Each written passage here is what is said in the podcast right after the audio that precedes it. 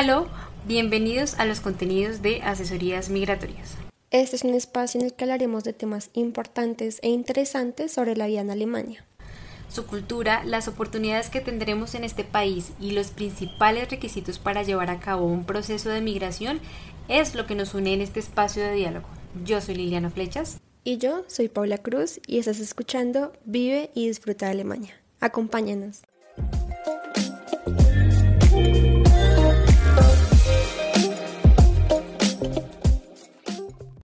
Hola a todos, nos alegra poder encontrarnos otra semana más para seguir hablando sobre Alemania y sobre los diferentes requisitos o temas para poder tener en cuenta en los procesos de migración. En esta ocasión, a Lili y a mí nos, eh, encanta, nos complace volver a contar con dos invitadas muy especiales, eh, Marcela Cruz y Cristina García, eh, con quienes hoy vamos a hablar acerca de un tema supremamente importante dentro de los procesos de migración y son esas cosas, esos trámites eh, por los que debemos dedicar un presupuesto específico. Y bueno, entonces en este podcast queremos eh, resolver esas dudas para que nuestra migración sea una experiencia eh, satisfactoria. Y bueno, bienvenidas chicas a este episodio.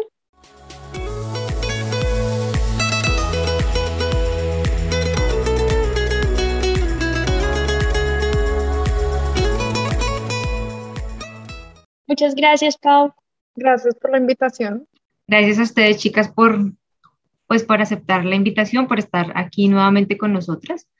Em, porque, bueno, insistimos que para nosotras es muy importante la experiencia de ustedes, eh, lo que nos quieran y nos puedan contar.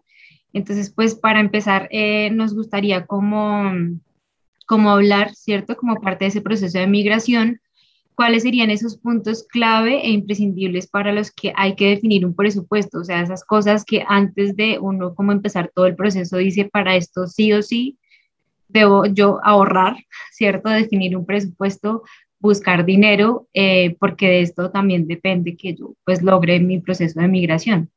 Eh, bueno, pues eh, a grosso modo, eh, yo diría que hay varios rubros a los que sí o sí eh, debemos eh, dedicarles un presupuesto. Em, el primero de ellos sería documentación. dependiendo qué vengas a hacer, vas a tener que apostillar un montón de documentos, tal vez necesites ayuda con cosas específicas como tu carta de motivación em, o también necesitas reservas necesitas demostrar fondos, entonces eh, eso es como un apartado en sí mismo. Eh, también es importante dedicarle dinero al aprendizaje del idioma. Para, mm, dependiendo de la actividad que vengas a realizar, te van a pedir un nivel distinto y tanto aprender el idioma como obtener los certificados eh, cuesta dinero. También una cosa que recomiendo mucho es venir con una licencia de conducción colombiana. Eh, sobre todo si se van a quedar eh, poco tiempo, digamos menos de dos años. Y eh, ya después de eso vienen otro tipo de cosas, como por ejemplo el depósito para el tema de vivienda. Acá se usa normalmente entre uno y tres meses de arriendo, se pagan por adelantado como depósito para el inmueble. también eh, otras cosas más pequeñitas como ropa según la estación y eh, no sé qué se me pueda estar quedando. Cris, ¿qué se te ocurre? Pues para complementar lo que tú dijiste, la traducción de los documentos cuando se van a presentar aquí siempre se tiene que presentar traducidos al alemán y es normalmente traducción y apostilla. Entonces es doble traducción por decirlo así. El documento se traduce al alemán, luego se y se apostilla y esa apostilla tiene que estar, estar también traducida.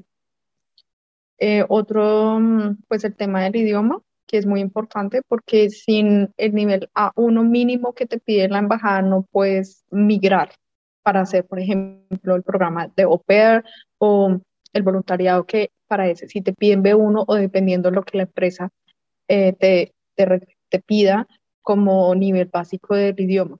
Entonces, mínimo hay que contar con el examen de alemán, que está como en 300, 400 mil pesos, creo que leí la última vez. Lo mejor, lo que yo aconsejaría es que las personas paguen el curso de alemán intensivo que dura un mes y creo que está en 2 millones 500. Entonces, eso más los tiquetes, puede ser que sea el tiquete un poco más económico, porque uno cuando migra, pues compra solo el tiquete de ida.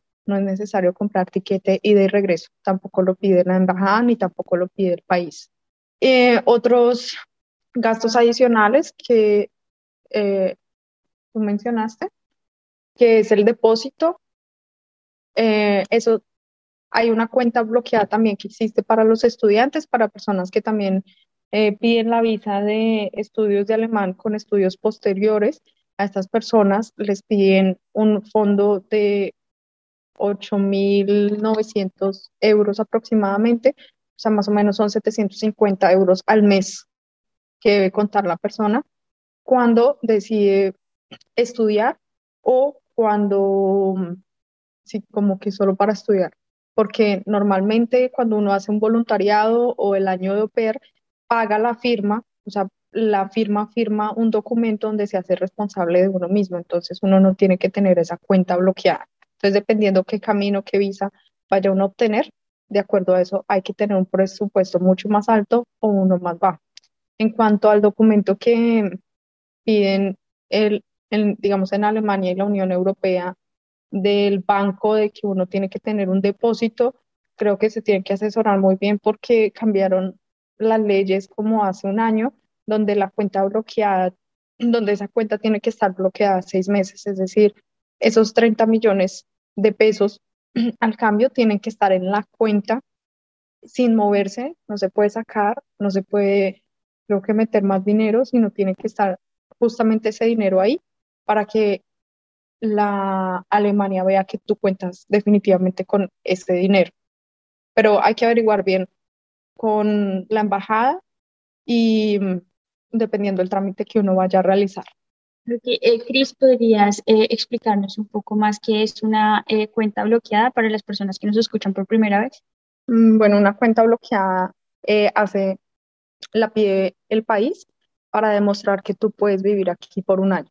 ¿Y qué condiciones especiales tiene? No, no hay ninguna condición especial. Anteriormente permitían que un familiar firmara el documento. Actualmente eh, solo lo pide, no, o sea, no puede firmarlo un familiar cualquiera, sino que tiene que ser una persona que sea de la Unión Europea. Eso fue lo único que cambiaron.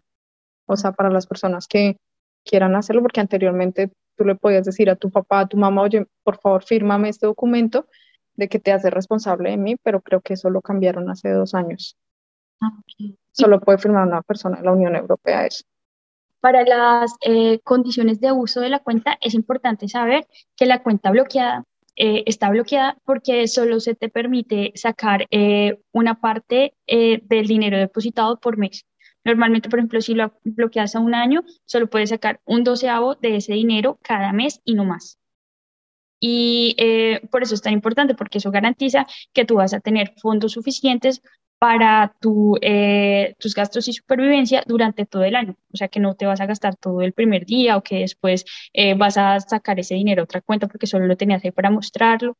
Y también otra posibilidad en la que puedes demostrar solvencia financiera es con el compromiso financiero, que es cuando tú tienes eh, un familiar, un amigo, un novio, una novia en Alemania que va a mm, la alcaldía local y firma un documento donde se responsabiliza por todos tus gastos. Y pues eh, para ese eh, solo necesitas eh, tus últimos tres comprobantes de sueldo y demostrar que tienes espacio suficiente para alojar a esa persona. Y es un documento oficial que tú puedes enviar por correo y es prueba suficiente. O sea, eso reemplaza a tu cuenta bloqueada. Ok, entiendo. Y digamos que frente a eso, pues lo que tú decías, Cristina, de que no, digamos, ese documento no lo puede firmar un familiar, sino alguien que esté en la Unión Europea, no importa si, es un amigo, si es un, sí, o sea, no necesariamente tiene que ser un familiar de uno que esté viviendo en la Unión Europea, por ejemplo. Ah, que no, no sé si tenga condición vivir en la Unión Europea o no, pero sí sé que tiene que ser de la Unión Europea.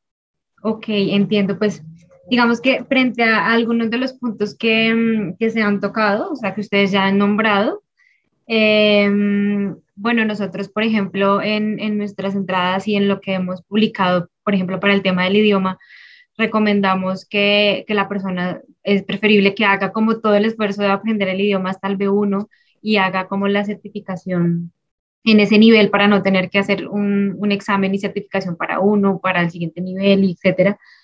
Y, pero me gustaría como, eh, por ejemplo, que con la experiencia de ustedes nos pudieran decir si efectivamente eso sí sería viable o si no importa como si uno eh, pues se va con el mínimo eh, nivel que es el A1 y luego hace allá algún curso y presenta algún, algún examen de certificación directamente en Alemania, o sea, si en realidad eso sí, sería, o sea, ¿cuál de las dos opciones básicamente sería la más efectiva en términos de, de, ahorro, por decirlo, porque finalmente el proceso de migración implica pues pensar en varias cosas, ¿no? Ya que ustedes nos lo han contado, hay varias cosas a las que ponerle el ojo para decir, debo ahorrar, debo tener este dinero. Entonces, como que nos interesa también poder decir, más allá de eso, que a lo que debemos eh, ponerle atención para ahorrar y demás, cuáles serían las mejores opciones para ahorrar algo en esos procesos, ¿no? Eh, antes de que se me olvide, eh, quería mencionar algo. El banco N26 le permite a los estudiantes eh, abrir la cuenta bloqueada desde Colombia. Em, al final, o bueno, junto con este podcast, encontrarán información del enlace para los productos de este banco. Y bueno, con respecto al tema del aprendizaje del idioma, yo recomendaría aprender todo el idioma que puedan eh, antes de emigrar. Se me hace que eso ahorra mucho dinero. Uno eh, no termina de realmente eh, dominar el idioma hasta que no lo vive, pero cada palabra de alemán que aprenden en Colombia es dinero que se ahorran. Sí, pues yo pienso que es relativo dependiendo lo que uno quiera hacer aquí en Alemania. Lo digo, por ejemplo, mi esposo, él es músico y él hizo solo el nivel A1 en Colombia y luego migró, hizo la visa de estudios de alemán con estudios posteriores. Y él a medida que iba haciendo el curso de alemán intensivo, iba buscando contactos en la universidad para poder estudiar, para poder tocar el instrumento. Y por eso, digámoslo así, para él fue mejor haber venido con un nivel A1 y seguir estudiando aquí el idioma porque así de esta manera consiguió mejores contactos en su área de música. y, por ejemplo, también conozco otros casos que vienen con nivel de A1 y van presentando entrevistas y no tienen que hacer toda distancia, que de pronto es un poco más difícil a que una persona, una empresa acceda a una entrevista por Zoom o algún medio virtual, a que cuando uno está aquí presente y lo puedan conocer a uno y de pronto saber exactamente cómo es esa persona, qué tanto realmente puede hablar, el, eh, comunicarse, expresarse. Entonces es relativo. Hay personas que deciden A1, eh, hacer el nivel de A1 en alemán y venir y ir haciendo otro tipo de otro, otro tipo de cosas que hacen complemento a su vida personal o también académica o de trabajo. Otras personas que piensan que es mucho más fácil quedarse en Colombia, aprender el idioma hasta B1, C1, dependiendo si va a ser maestría o va a ser algún estudio académico que si piden un nivel más avanzado y quedarse trabajando allí, en Colombia o en el exterior. Es relativo, cada persona decide diferente. Yo, por lo menos en lo personal, no le recomendaría a nadie por más buen nivel de inglés que tengan, eh, venir sin el A1. O sea, por lo menos en la 1 deberían traerlo. O sea, eh, uno puede aprenderlo acá, acá puede, se ofrecen los cursos, eh, pero incluso si el objetivo es ahorrar, eh, con un profesor particular en Colombia por 200 euros pueden, al mes pueden tener em, el, el, curso personalizado. En cambio, acá los cursos empiezan a partir de los 400 euros. Entonces, sí, la verdad, eh, es un asunto bastante personal, pero sobre todo, por ejemplo, si se vienen a estudiar o a trabajar directamente Y si son mayores de 25 años, yo recomendaría venir por lo menos con un B1, porque también el nivel de responsabilidad eh, es mayor a medida que creces. Entonces, por mi parte, de verdad, o sea, todo el alemán que puedan aprender en Colombia no va a ser suficiente así hagan un segundo en Colombia, o sea, eh, hay cosas que solo se aprenden em, en el país viviendo y a través de la experiencia, pero sí, por mi lado, yo sí les recomiendo todo lo que puedan aprender en Colombia es una ventaja. Pero lo que menciona Cris eh, de los contactos sí me parece súper importante porque justamente aunque sea más costoso, la ventaja de aprender alemán acá es justamente la interacción, la gente que conoces y las oportunidades que se presentan por el solo hecho de estar acá.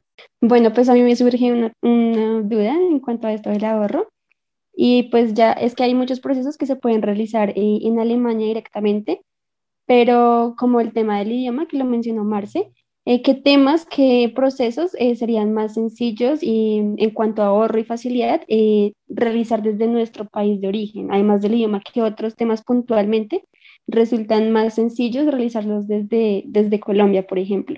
Pues si te vas a quedar menos de un año, seis meses en Alemania, sí o sí la licencia de conducir. La licencia de conducir alemana es súper costosa, pero vas a tener, si planeas emigrar a largo plazo, vas a tener que eh, homologarla acá sí o sí, pero tienes descuento si ya tenías eh, licencia de conducción de tu país. Entonces, eso te puede ahorrar muy buen dinero, la verdad. Bueno, igual pienso que en Alemania hay muy buena em, relación precio-movimiento en cuanto a utilizar el transporte público, porque funciona muy bien aquí. O sea, las líneas conectan muy bien como a todos los sitios donde uno necesita ir o también están las bicicletas que se pueden usar. Bueno, nosotros vivimos en una zona donde hay bastante montaña y Stuttgart es una ciudad de bastante montaña, entonces pues eh, va a ser un poco difícil al principio, pero eh, acá no hay ningún problema. Yo, por ejemplo, siempre estuve al principio eh, llevando la bicicleta en, hasta en invierno no es ningún problema. Obviamente si llega a caer nieve es, digamos, un poco peligroso porque se congela el piso, pero eso no impide que la gente deje de utilizar la bicicleta. Además, como digo, el medio de transporte funciona muy bien en todas las estaciones, en todo momento. Están muy bien conectadas las líneas del tren de, dentro de la ciudad y hacia las afueras. Eh, yo saqué la licencia de conducir a los seis años de estar aquí, seis años y medio. Antes igual no la necesité porque no, no era necesario. Y la licencia de conducir fue lo único con, con cuando uno necesita de pronto trabajar lejos de la ciudad, pues es recomendable. Eh, yo, por ejemplo, actualmente trabajo en un con una empresa que me cambia de paciente a paciente, entonces obviamente para mí es mucho más fácil, tengo mucha más flexibilidad de ir a cualquier, asistir a cualquier paciente cuando tengo carro y puedo movilizarme mucho mejor a depender de las conexiones del tren. Entonces, por eso mismo saqué la licencia de conducir, no es un, la licencia de conducir es costosa aquí, entonces es recomendable que la persona que venga, si quiere quedarse, eh, o sea, muchos años, hacer un, formar una vida aquí, es mejor hacer la licencia de conducir en Colombia y luego hacer la homologación aquí en, en, en Alemania. La licencia de conducir colombiana se puede utilizar aquí, tres meses está autorizada y ya después de eso no puedes hacer uso de la licencia de conducir colombiana en Alemania. Y un presupuesto más o menos de esa licencia son 1.200 euros cuando uno ya trae la licencia de conducir a cuando uno la saca desde ceros aquí, que son aproximadamente 3.000 euros, sin perder ningún examen práctico o teórico. Creo que sería eso lo, lo que hablaríamos de presupuesto. Otro tema que también puede ahorrarles mucho dinero es eh, traer la documentación lista, porque eh, si tienen que mm, autenticar, por ejemplo, en notaría algo, y ustedes ya están acá, se vuelve costoso el trámite, porque nuestras notarías, por decirlo así, como extranjeros, aquí en Alemania son los consulados generales. Y consulados generales, acá en Alemania hay dos, en Frankfurt y en Berlín.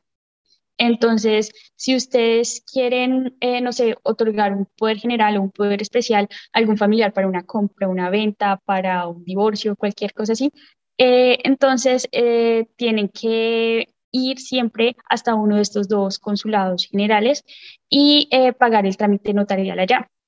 Y obviamente un trámite notarial acá es mucho más costoso porque pues implica más papeleo y eh, también eh, otras cosas eh, como sus títulos universitarios de colegio. Si ustedes ya tienen eso nacionalizado en Colombia en el Ministerio de Educación y con la aprobación de la embajada, es mucho más fácil para ustedes justamente traer todos los documentos ya traducidos y apostillados. Eso también les ahorra un montón de dinero al hecho de, eh, estando acá, eh, no sé, recordar que se les olvidó eh, apostillar algo y tener que hacer todo el trámite para enviarlo por correo certificado, traerlo, autenticarlo en el consulado general. Entonces, toda la documentación que se les pueda ocurrir, registros civiles traducidos y apostillados, registros em, escrituras de matrimonio, divorcios, eh, todos, eh, todo lo que crean que les puede hacer falta para una solicitud, certificados de mm, certificados laborales, bueno, los de idioma, afortunadamente, eso ya viene como son, pero em, todo tipo de certificados, diplomas, documentos que se les puedan ocurrir, mejor traerlos ya con la traducción oficial y apostillados. Eso ahorra una fortuna.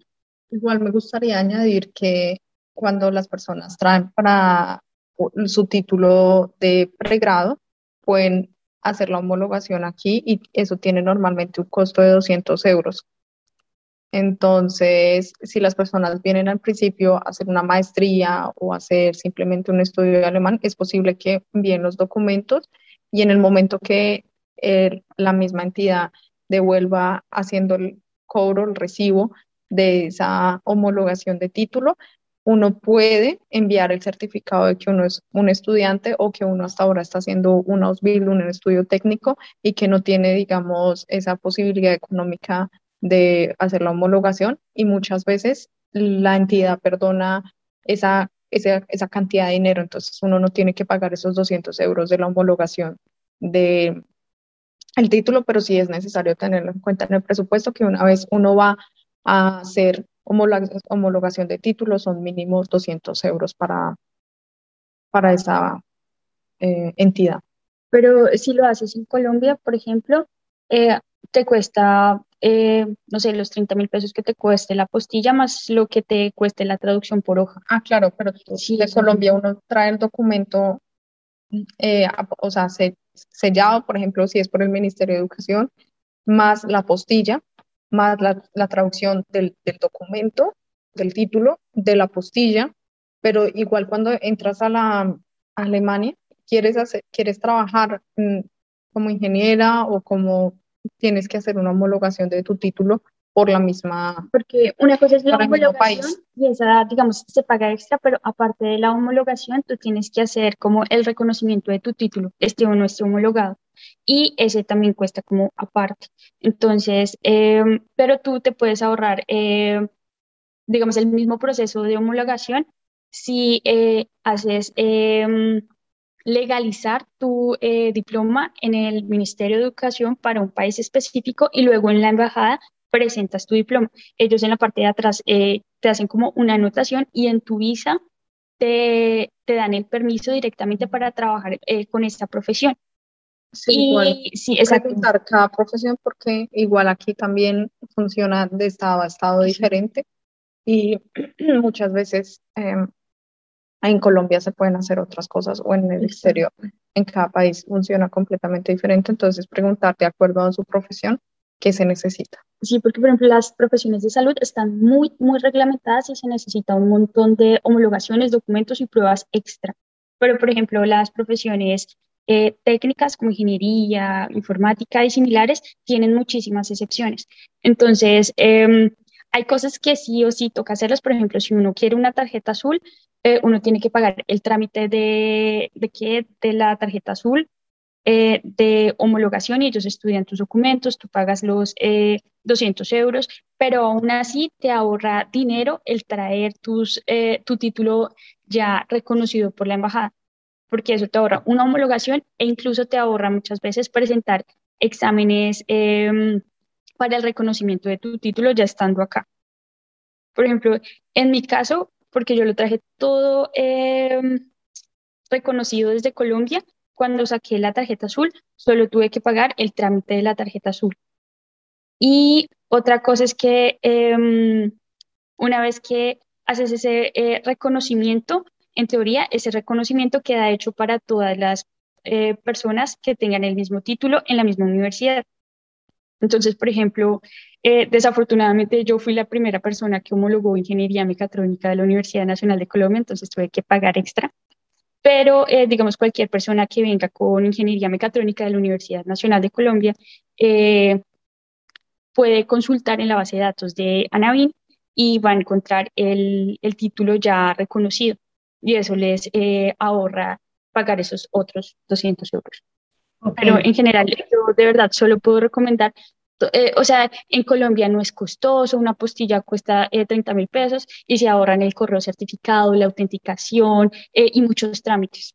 Ok, entendido. La verdad es que igual esa es información muy importante a tener en cuenta y justamente ligado a eso, eh, no sé si igual ustedes sepan o cuánto puede costar como el tema de la traducción, porque igual es un, es un pago, es un trámite que igual hay que hacer y es por una cuestión de, como de pronto tú nombras en algún momento, Marce, por la cantidad de páginas o demás, como, o una relación, sí, tendrían como esa relación de cuánto podría costar la traducción de un documento. La recomendación es que lo hagan con los traductores oficiales de la embajada, porque es posible que una persona te cobre un poco más económico, pero no está certificado ante la embajada y esos documentos no te los valgan. Entonces, primer paso, buscar la lista de los traductores oficiales que tiene la embajada. Normalmente está en la página web de, la embajada alemana, Alemania en Colombia. Y eh, normalmente un documento cuesta 45 euros, a veces son dos, tres páginas, y en el cambio son 120 mil pesos cada traducción, porque eso depende de cada traductor. Hay traductores que te traducen por página y otros traductores que te traducen por documento. Entonces, si el documento, ah, el documento tiene tres páginas y él te cobra por documento, te puede cobrar lo mismo que si sean 10 páginas. Entonces, em, mirar y hablar con el traductor. Y otra cosa que les puede ahorrar dinero es que la embajada también reconoce traducciones al inglés y las traducciones al inglés son más baratas. Digamos, eh, a partir de 30 mil pesos por hoja, puedes, hacer, eh, puedes tener em, tu traducción oficial. Y recuerden que tiene que ser una traducción oficial, o sea, con eh, sellito de traductor que sea reconocido por la embajada y para eso se necesita presentar un examen oficial y se recibe un sello especial que firma cada hoja. Y esa, eh, ese documento ya eh, traducido se apostilla. Ok, perfecto, entendido y muy claro. Eh, ahora quisiera como, em, digamos, contrario a la pregunta que hizo Pau hace un momento, consultar si hay algunas cosas que se recomienden más bien realizar en Alemania porque implicarían justamente eso, que fuera más fácil y, todo, eh, o sea, si hay algún proceso, en lugar de hacerlo aquí, es mejor como, como llevarlo a cabo directamente en el país. No sé, pienso yo y ustedes me corregirán si una de esas cosas puede ser como, no sé, comprar ropa, porque seguramente aquí ropa de temporada puede ser más costosa que allá, o, o sí, digamos más o menos eh, qué cosas eh, podrían salir mejor allá en Alemania. Pues sí, Lili, yo estoy totalmente de acuerdo contigo con lo de la ropa. Acá la ropa es mucho más barata y sobre todo la ropa de eh, temporada por ejemplo, una chaqueta de invierno en Colombia cuesta una fortuna, acá hay de todos los precios, ¿no? Y de todas las calidades, colores. Pues yo pienso que eso va de acuerdo a la personalidad, porque aquí la tendencia es blanco, negro, gris, café. Entonces, a una persona que le gusten los estampados, que le gusten los colores, que tenga otro tipo de moda que le llame la atención, lo extravagante, aquí no va a ser un lugar donde va a encontrar este tipo de cosas. Entonces, si está muy acostumbrado a la moda colombiana, pues tiene que traer la ropa porque aquí no va a encontrar eh, como colores y estampados en la ropa. Eh, los zapatos deportivos y como dice Andrea, la ropa de invierno aquí es mucho más económica porque pues esas cosas no las tenemos en Colombia, pues de pronto los tenis obviamente sí, pero o sea, eh, eso sí, pero recordemos que esos son zapatos que traen del exterior y tienen que pagar un montón de impuestos para poder entrar al país, entonces obviamente se sube el precio, pero esas son cosas que sí, obviamente son más económicas acá. Y en general la ropa es relativo al gusto de la persona, entonces hay cosas que pueden ser mucho más baratas aquí, eh, pero también muy costosas para al, al, cambio, porque para nosotros pueden ser 10 euros, pero si el cambio está a 4.500, 4.700, obviamente ya no va a ser tan económico, no sé, unas medias de Adidas.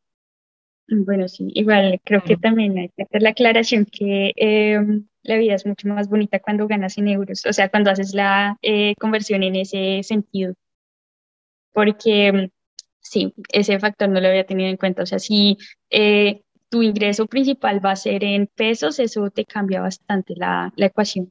Pero digamos, por ejemplo, si tú tienes eh, dinero de bolsillo por tu voluntariado o si vienes a trabajar, eh, si hay cosas que se te van a hacer mucho más baratas porque pues ya estás ganando euros. Eh, bueno, yo tengo una duda por todo esto de la pandemia. ¿Cuáles son esos gastos que la pandemia le añadió al proceso de migración? O sea, ¿cuál sería el presupuesto aproximado para ingresar a Alemania en el marco del COVID? Por ejemplo, esas cosas que antes no se requerían, pero que ahora por la pandemia sí se requieren y que implican más gastos. ¿Cuáles serían esas, esas cosas que, que ustedes piensan que le añadieron gastos al proceso de migración por la pandemia? Pues a partir de octubre del 2021, eh, Alemania eh, va a cobrar eh, las pruebas de antígenos.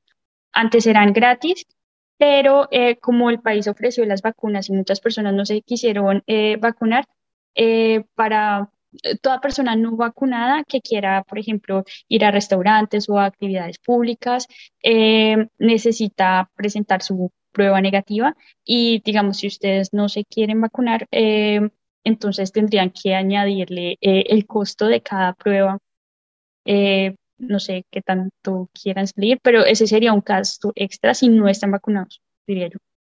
Sí, igual cambia de mes a mes, de día a día y de hora a hora con el tema del COVID, porque muchas veces, o sea, al principio empezaron a pedir el test, el PCR, entonces luego obviamente no dejaban viajar, se subió el presupuesto de los tiquetes de quienes decían, quiero viajar en mayo y resulta que eh, estaba mucho más costoso el precio del tiquete, entonces eso no le importa a la embajada. Pues eh, ellos solo están allí para dar la visa. Entonces eso hace parte que suba el presupuesto y pues ahora actualmente creo que se puede hacer turismo con la solo, o sea, está obligatorio el, el tema de la vacuna aquí, pero además de eso cada día cambia, ¿no? O sea, hoy estamos diciendo solo se necesita la vacuna, una carta de invitación para que llegues o simplemente el proceso de documentación, pero el día de mañana pueden cambiar las condiciones. pero eh, en, general, como la vida aquí no, no subió el precio del, del arriendo o de la comida, como si pasó en Colombia, que por el tema de COVID se subió todo y la inflación de las cosas es, es muy alta y, por ejemplo, el peso se devaluó. Entonces, aquí no pasó eso. Entonces, creo que eso es una cosa muy estable en cuanto a, la economía en Alemania cuando van a migrar las personas, que no cambia mucho, o sea, digo de pronto en el tiquete, pero otras cosas no. yo diría que el costo de la vivienda eh, se redujo porque eh, extrañamente eh, se desocuparon muchas opciones de vivienda. Por ejemplo, muchos estudiantes cuando pasaron a el aprendizaje en línea se dieron cuenta que podían seguir aprendiendo desde sus países o muchos trabajadores que estaban trabajando totalmente remoto se dieron cuenta que era mucho más barato tener una casa en el campo. Entonces, en la ciudad yo eh, noté bastante eh, mejora en el tema de vivienda, porque antes, em, por ejemplo, cuando buscaba un apartamento, eh, tenía que hacer la solicitud como con 200 personas y eh, era realmente bastante complicado eso, el hecho de que te llamaran a, mm, a darte una cita para ver el inmueble. Y eh, desde la pandemia eh, todo cambió, eh, el proceso es mucho más amable, tú ya no estás compitiendo con 200 personas, sino como con tres, te ofrecen el inmueble rápidamente, o sea, yo diría como extranjero el tema de vivienda se volvió mucho menos complicado. Y también los precios, noté que bajaron, por ejemplo, en los portales inmobiliarios, hasta, hasta antes de la pandemia yo solo había visto que los precios subieran pero eh, después de la pandemia me llegaban notificaciones de eh, este inmueble eh, ha bajado su precio y sí, no sé, esa fue una sorpresa agradable. Listo, entonces, como pues para continuar, quisiéramos como tendríamos dos puntos finales y uno de ellos está como relacionado con los procesos de reunificación familiar, porque muchas personas también tienen la duda sobre si esto generaría un sobrecosto o, bueno, como más eh, disposición de presupuesto si, digamos, una pareja decide que uno de los dos se va primero y luego llega el otro, o si es mejor que en realidad se vayan los dos al tiempo al país a vivir a Alemania. Bueno, yo no he vivido personalmente la situación, pero sí por personas conocidas que tuvieron que pasar por el proceso de reunificación eh, familiar, lo mejor es que las personas se vengan juntas, que hacer proceso uno independiente porque muchas veces no es que la embajada sea mala o que no te quieran, simplemente se demora siempre más y a ellos no les importa. A veces puedes estar un año en Colombia esperando la visa. Y eso psicológicamente y emocionalmente puede afectar a la persona porque no puede rendir igual aquí como también la persona que está en, en, en Colombia o en el exterior. Entonces lo recomendable es que los dos hagan un proceso de visa juntos Mm, sé que los dos tienen que tener contrato de trabajo o aquí eh, venir a hacer un año de niñera o año de voluntariado, también pueden conseguir contrato para, para, si el caso es que necesite visa.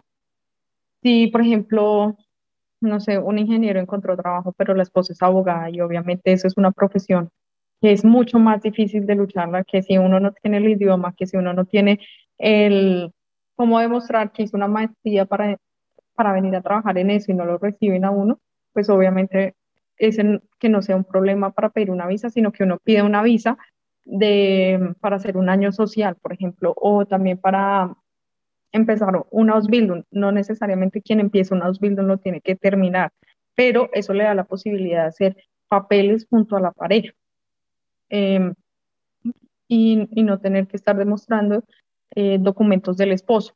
Después se puede aquí hacer otro tipo de visa que le dan a la pareja para que pueda trabajar o para que pueda, digamos, hacer cursos de alemán sin tener que depender, por ejemplo, de una visa que sea dedicada a, no sé, a ser niñera o cualquier visa que uno vaya a ver en la página web de la embajada. Entonces, que no sea un bloqueo, sino que busque soluciones y que además de eso no vaya a esperar a que se venga la primera persona y luego no tenga la oportunidad la otra persona y luego pasa mucho más tiempo y tenga que contratar un abogado para hacer la reunificación familiar.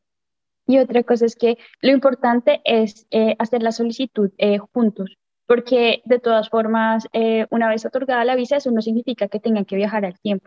También, pero eh, sí es muy importante. Ah, y también la visa específicamente de reunificación familiar eh, te permite traerte a tu pareja a no hacer nada.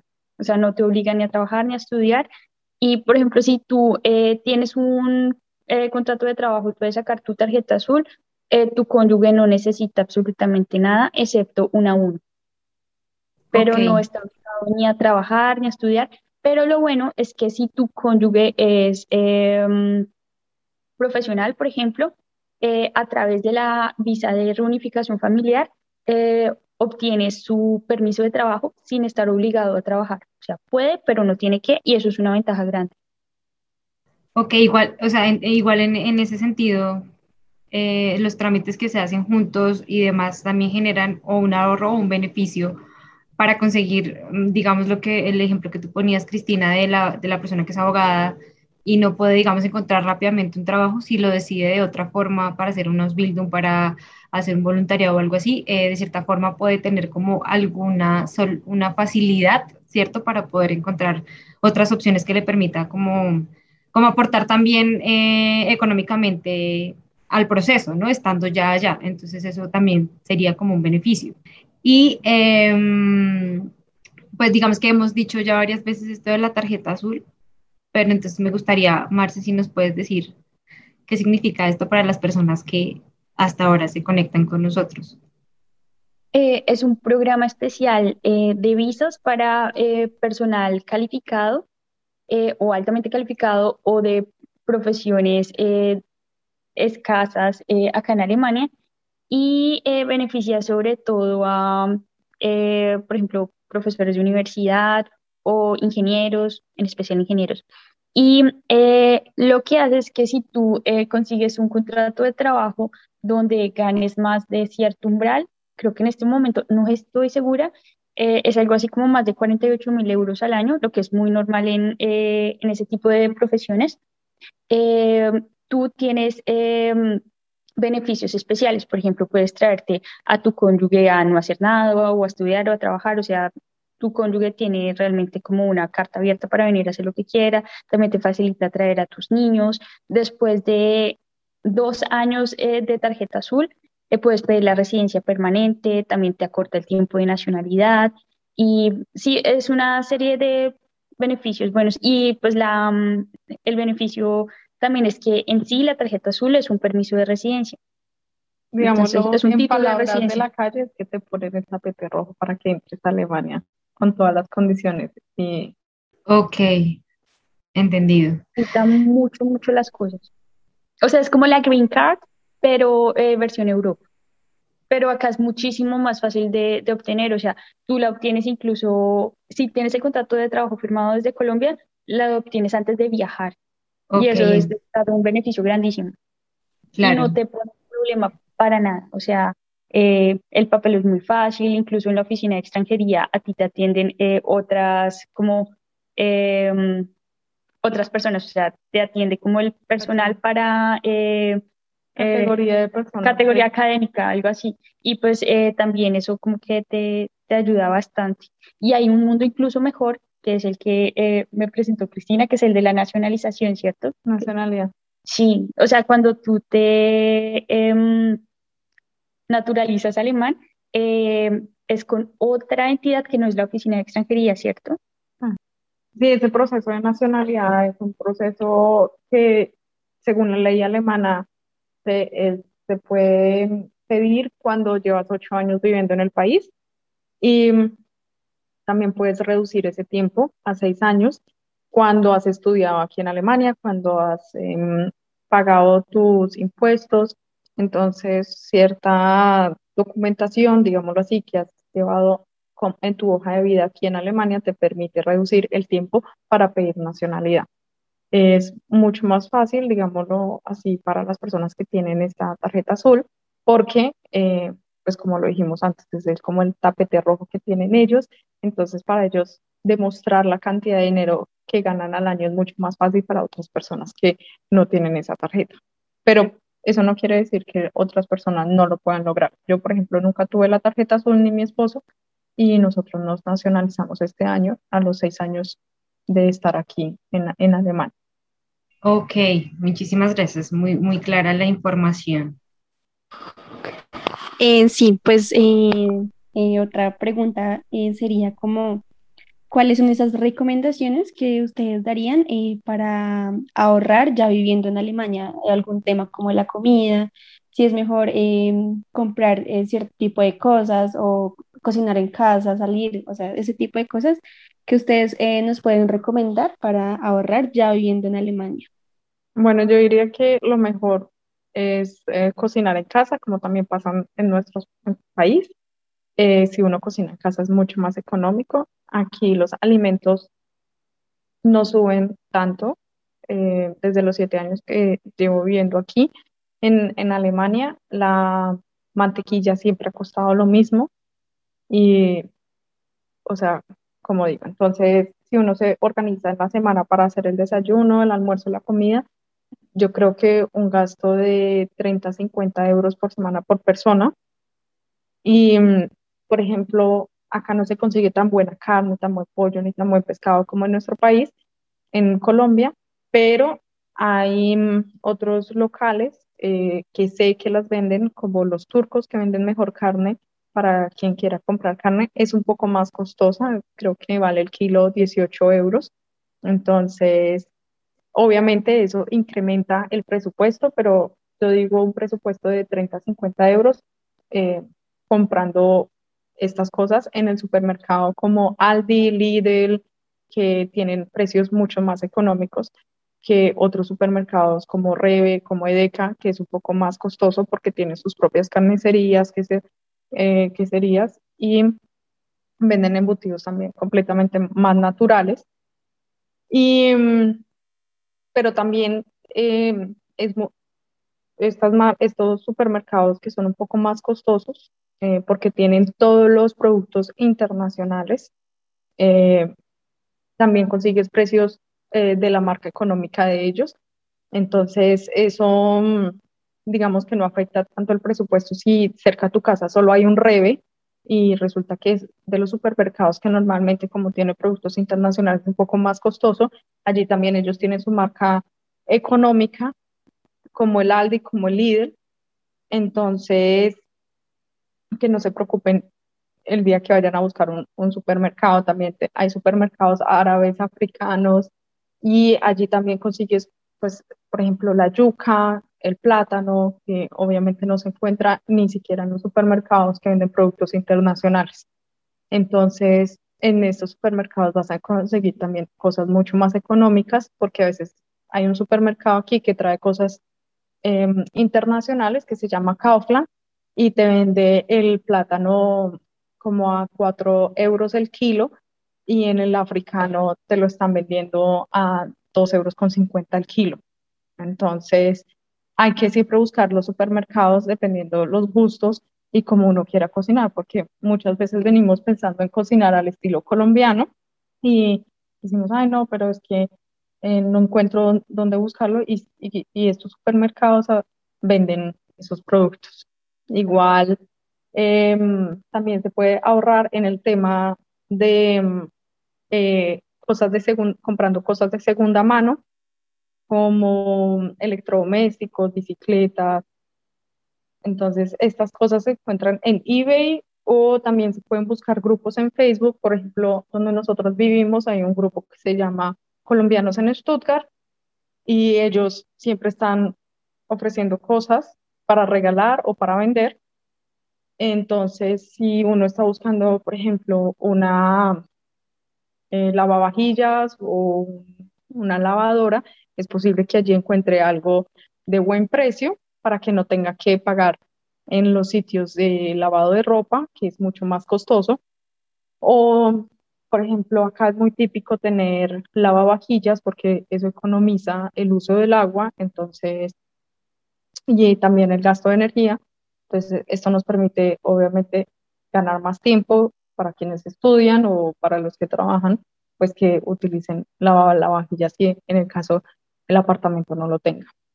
Ah, la, calefacción normalmente eh, se paga mucho más caro cuando es invierno porque muchas veces pues obviamente las temperaturas bajan y toca usar más calefacción, entonces eso se ve reflejado en, en la factura de gas o de luz entonces hay unos medidores que venden en el lobby y allí estos controladores, sobre todo en la calefacción de gas, se puede controlar a qué hora se prende y a qué hora se paga.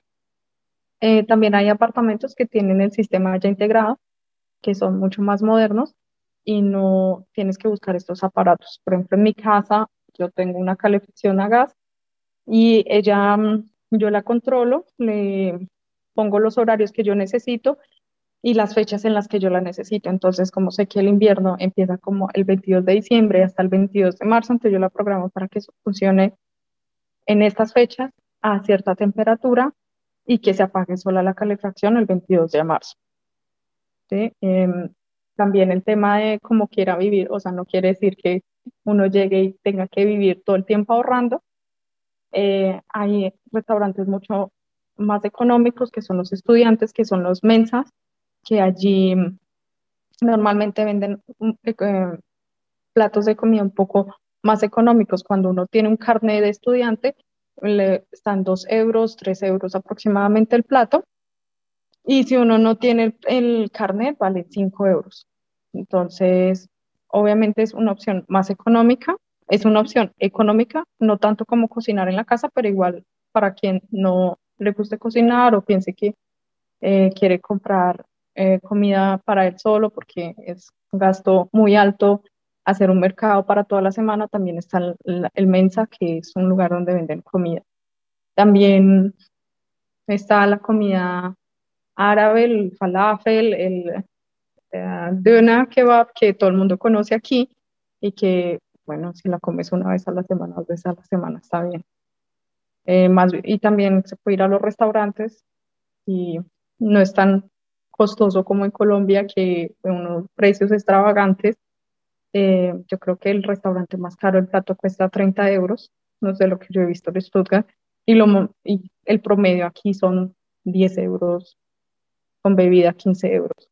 Entonces, eh, pues si alguien quiere salir a comer, pues tampoco es una cosa de locos, porque pues allí un plato en, en Colombia, en un buen restaurante en la 93 o vale 50 mil pesos, entonces casi que al cambio vale lo mismo. Yo creo que esos son los puntos más importantes de economizar, que se pueden comprar cosas de segunda mano que están en muy buenas condiciones y siempre preguntarle a las personas dónde pueden eh, de pronto conseguir cosas más económicas, que siempre hay alguien que tiene información adicional. Em, y también en los ancianatos, a veces, cuando las personas se mueren, eh, sacan las familias pues obviamente todo lo que tenían en el apartamento y allí también se pueden recoger un par de cosas que están en muy buen uso, de buena calidad eh, y, y, se puede usar todavía. Entonces, de vez en cuando darle una mirada a los ancianatos cuando allí, cuando mueren las personas, pues sacan para ellos basura, pero cosas que a uno todavía les sirven. Ok, de verdad eh, que muchas gracias a las dos por su tiempo, por querernos contar todo esto que parte de la experiencia pues propia de sus procesos y que es eh, muy importante para todas las personas que nos escuchan y que en realidad eh, tienen como toda la intención, todo el gusto y el sueño de pues de vivir en Alemania. Ha sido un programa muy, muy productivo, la verdad, con bastante información importante. De verdad que muchas gracias por, por acompañarnos, chicas. Gracias a ti por la invitación, Lili. Gracias, muy amable. Pues bueno, Pau y yo estamos de verdad muy, muy felices de poder eh, traerles a ustedes este episodio nuevo. Eh, los invitamos, como siempre, a seguirnos en nuestras redes sociales. Vamos a dejar en la descripción enlaces a algunas entradas que hemos elaborado, Pau y yo, eh, que tienen como complemento de información de lo que hemos hablado. Aquí en este episodio tenemos detalle eh, eh, información muy, muy importante, pero digamos que hay algunas entradas que lo cuentan, que cuentan ciertas cosas como de manera general.